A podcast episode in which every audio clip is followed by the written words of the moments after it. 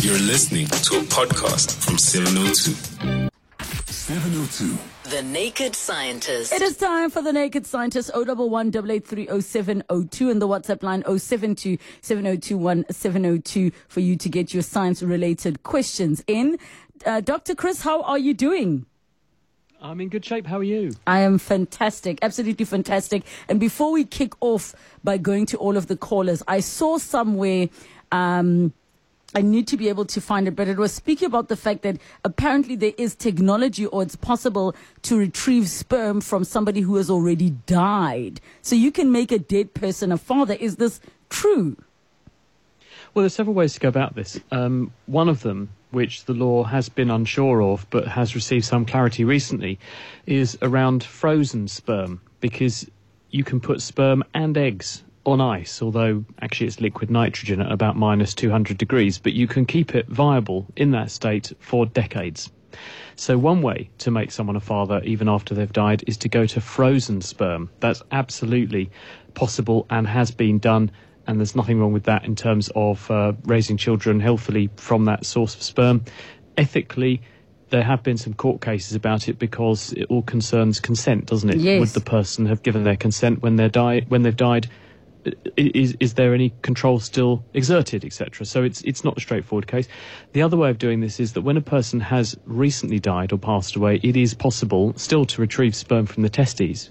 Sperm is made at the rate of 5,000 to 10,000 sperm every second in a man's testes, and there's a ready supply of it sitting there. So you can extract the sperm. You can also extract immature sperm from the testis and you can we often do this actually in people who have subfertility or infertility for whatever reason you can sometimes extract sperm this way and then use it for a procedure called ICSI which is intracytoplasmic sperm injection. The embryologist will take an egg look down the microscope and they can take a sperm and inject it into that egg fooling it into thinking it's been fertilized the normal way and then the egg turns into an embryo. That's possible. So it's also possible to do that in someone who has died but died recently. You couldn't do it after a while because, of course, the tissues will begin to deteriorate. But again, it comes down to ethics. If a person's given their consent for that to happen, then there's no reason why you couldn't uh, follow their wishes, and there's no reason why that wouldn't result in a successful pregnancy.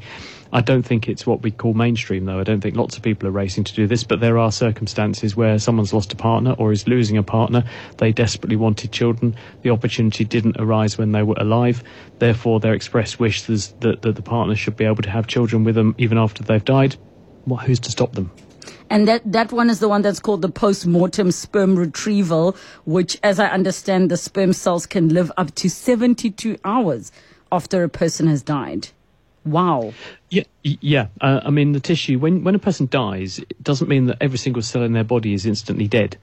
When a person dies, it just means that the cells in the body stop working together as one organism, and the system begins to fall to pieces because, of course, everything depends on everything else to keep a body healthy. But there will be individual cells that remain viable for extended periods of time, and sperm are pretty resilient as cells go because if you think about it, they've got to they've got to cope with existence in different tissues and different structures in the body and in someone else's body.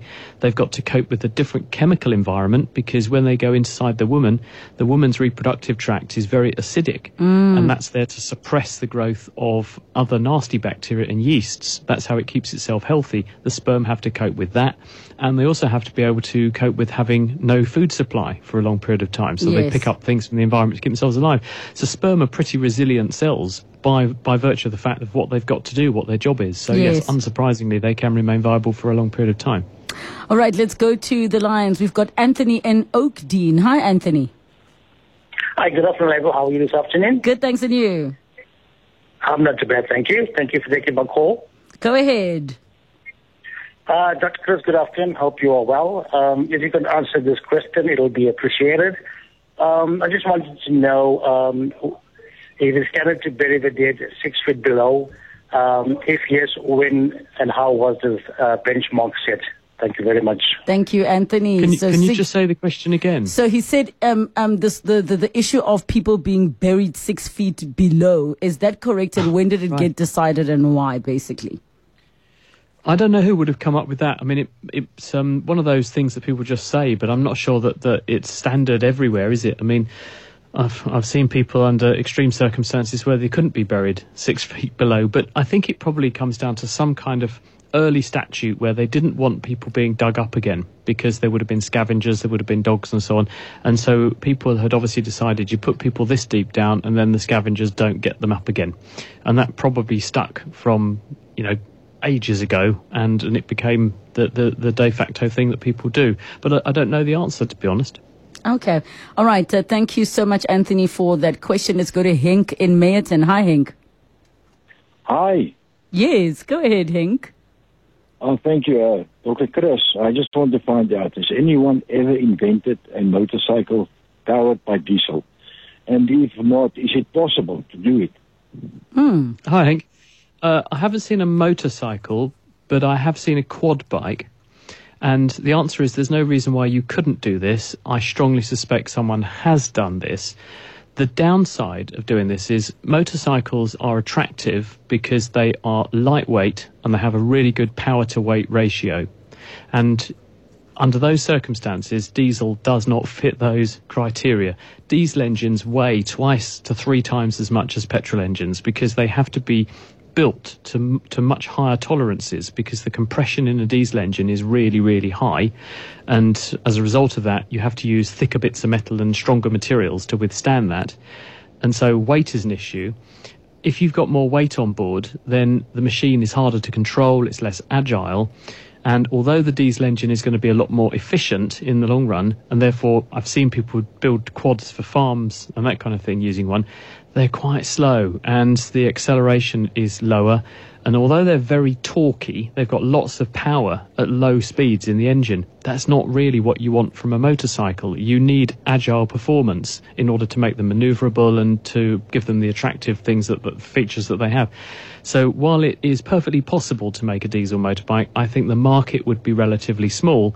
I'm sure someone's done it, but the the quad bikes that were made to run on diesel with the farm market in mind, didn't really take off, either physically or metaphorically. They weren't that popular.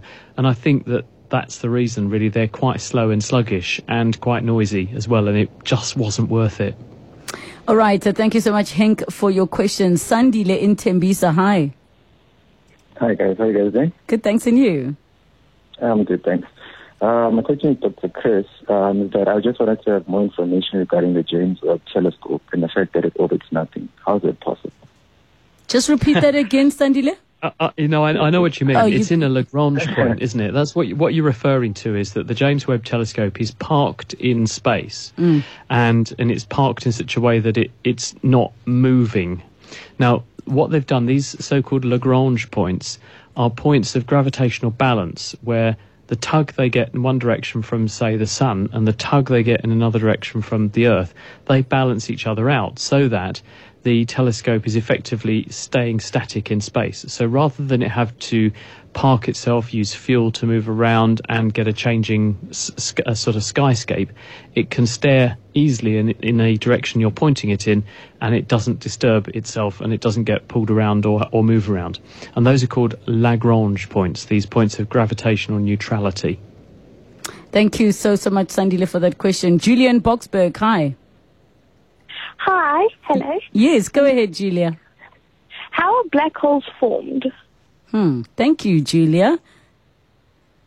Julia, the answer to your question is uh, black holes are points in space with a huge mass that's so great it deforms the fabric of space so that not even light can escape. Because when light goes past something big, it bends, and black holes bend space so much that the light cannot escape. They normally form when something very, very massive, in other words, with a lot of stuff in it, collapses in on itself, and usually that means a, a giant star. So, one way in which black holes form is from early on in the universe when there were enormous stars like our sun, but a million times our sun.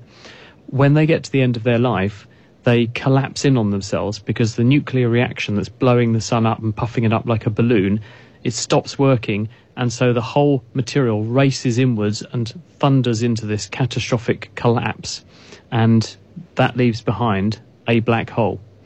And so the answer is a star died to make a black hole.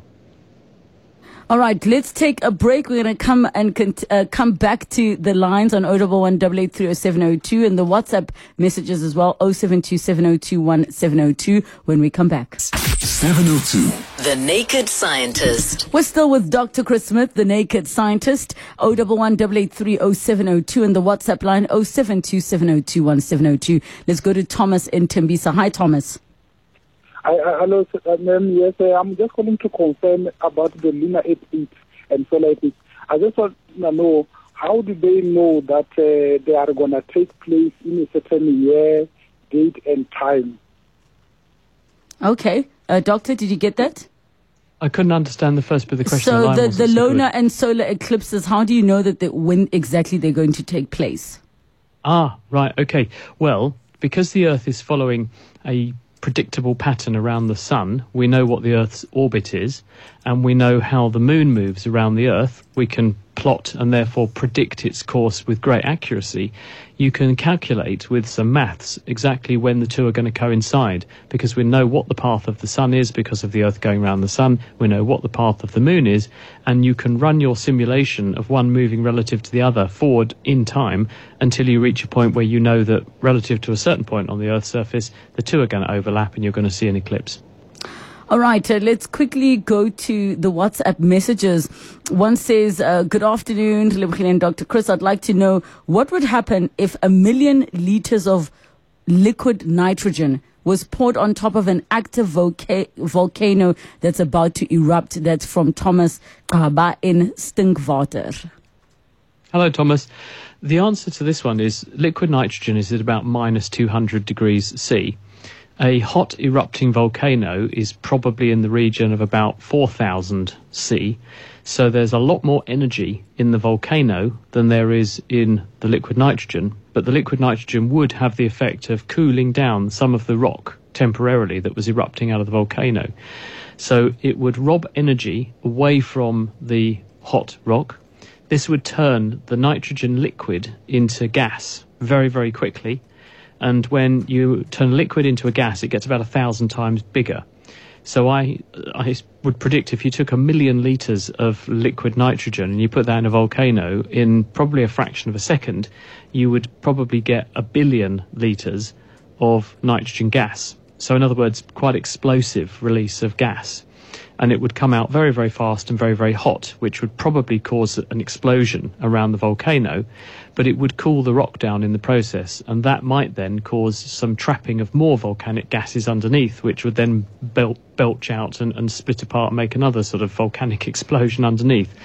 So that would be the answer. You would basically turn the liquid nitrogen into na- nitrogen gas in a very fast rate of time and cause uh, an explosion. All right. Uh, the next question uh, that comes through is from Mbex in Pretoria, who says, Can you please ask Dr. Chris, is it possible to trap lightning and convert it into electricity? And their second question, why is rainfall measured in millimeters instead of milliliters like all other liquids? Well, on the rainfall measurement idea, the, the point is you're measuring the amount of water that would fall to raise the height of water above one square metre of the ground. It's just the convention. And in order to make sure that people are recording rainfall consistently everywhere, it's important that we all work to the same unit. And that's why the ancient weathermen, weatherwomen decided that that was going to be how they were going to document it. That is the way in which we record rainfall. Um, the other question, the first one was what, sorry? So the first one was, is it possible to trap lightning, lightning, and convert it to electricity? Yeah, this this can be done if you wanted to. Lightning is high voltage electricity. It's made by particles of ice rubbing against each other in a cloud, in the same way as if you take a balloon and rub it on your head, you build up static charge on the balloon and you can stick it to the wall or the ceiling. When you rub ice crystals together inside clouds, they also take charges with them, and for some reason we don't really understand, the plus ones go up and the minus ones go down, so you get a charge at the bottom of the cloud versus the top of the cloud. This creates a potential difference between the cloud base and the Earth's surface, and when the potential difference creates an electric field of sufficient strength to break down the insulation of the air, then you will discharge the energy from the cloud onto the Earth's surface, and that's what we see as lightning as it comes threading down through an ionized or bit of Earth's atmosphere that's had the electrons ripped away from the atoms so that you get this charged conduit through which the electricity can, ch- can flow. The problem is that while there's a lot of energy in there, probably 1 to 10 billion joules of energy in every lightning strike, it's unpredictable as exactly where it's going to happen. We know that there might be a lightning storm with reasonable prospect in a certain area, and we know it tends to happen from time to time, but how do you actually sustainably and reproducibly and in a useful way tap into that source of energy?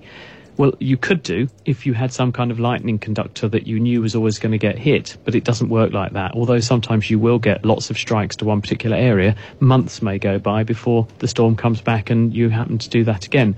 But you could indeed create some kind of distortion in the electric field, some lightning conductor like affair, which would be hit, the electricity would flow through it, and you could then push that into a capacitor or some storage system that would enable you to store the charge. But given that uh, about a billion to 10 billion joules of electricity would run a 100 watt light bulb for about three or four months, it's not a huge amount of energy per lightning bolt that's useful. And therefore, you've got to spend a lot of effort, energy, and money making a way to capture lightning and then store it.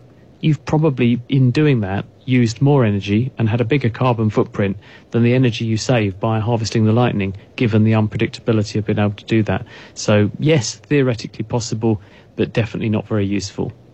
All right, uh, let's quickly go to Tabo and Wendy. With Tabo, short and sharp, we don't have much time. Yes, uh, good afternoon, naked scientist, and uh, you, my sister there.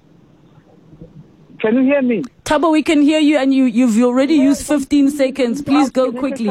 Quickly, a question. You know, when I'm with my wife at Greenstone Mall, there is, um, you know, when you walk, you create friction, eh? Yes. The body creates friction to the floor. So, but when I'm at Greenstone, only in Greenstone, so we choke, I'm choking here. What, what could be the cause? Only in Greenstone. Oh, okay. I, I, I, I, yeah. I, got you. Tabo, uh, uh, Dr. Chris, so you know, when black people in South Africa say choking, we mean an electric shock not the choke yeah. that's strangling, but that's how we speak. We say you choked me. So, so obviously he's saying yeah. that. Why is it specifically more static there? Yeah, uh, it comes down to what you're wearing and what she's wearing. You, when you move around, will build up a static charge on your body, or your partner will build up a static charge on their body. And certain types of footwear will make this worse because certain types of footwear, which are badly insulating, or sorry, badly conducting, will enable you to build up charge on your body, or your partner may build up charge on their body. And then when you touch each other, you will get an electric shock because your voltage is different to their voltage because of the relatively different accumulations of charge. A current will flow, and that's when you get the electric shock. So it's down to actually what you're wearing and doing the effectively rubbing a balloon on your head to build up static charge. You're doing that with your whole body and insulating yourself from your ground through your through, from the ground through your footwear. We're gonna have to leave it there. Thank you so much, Dr. Chris Smith.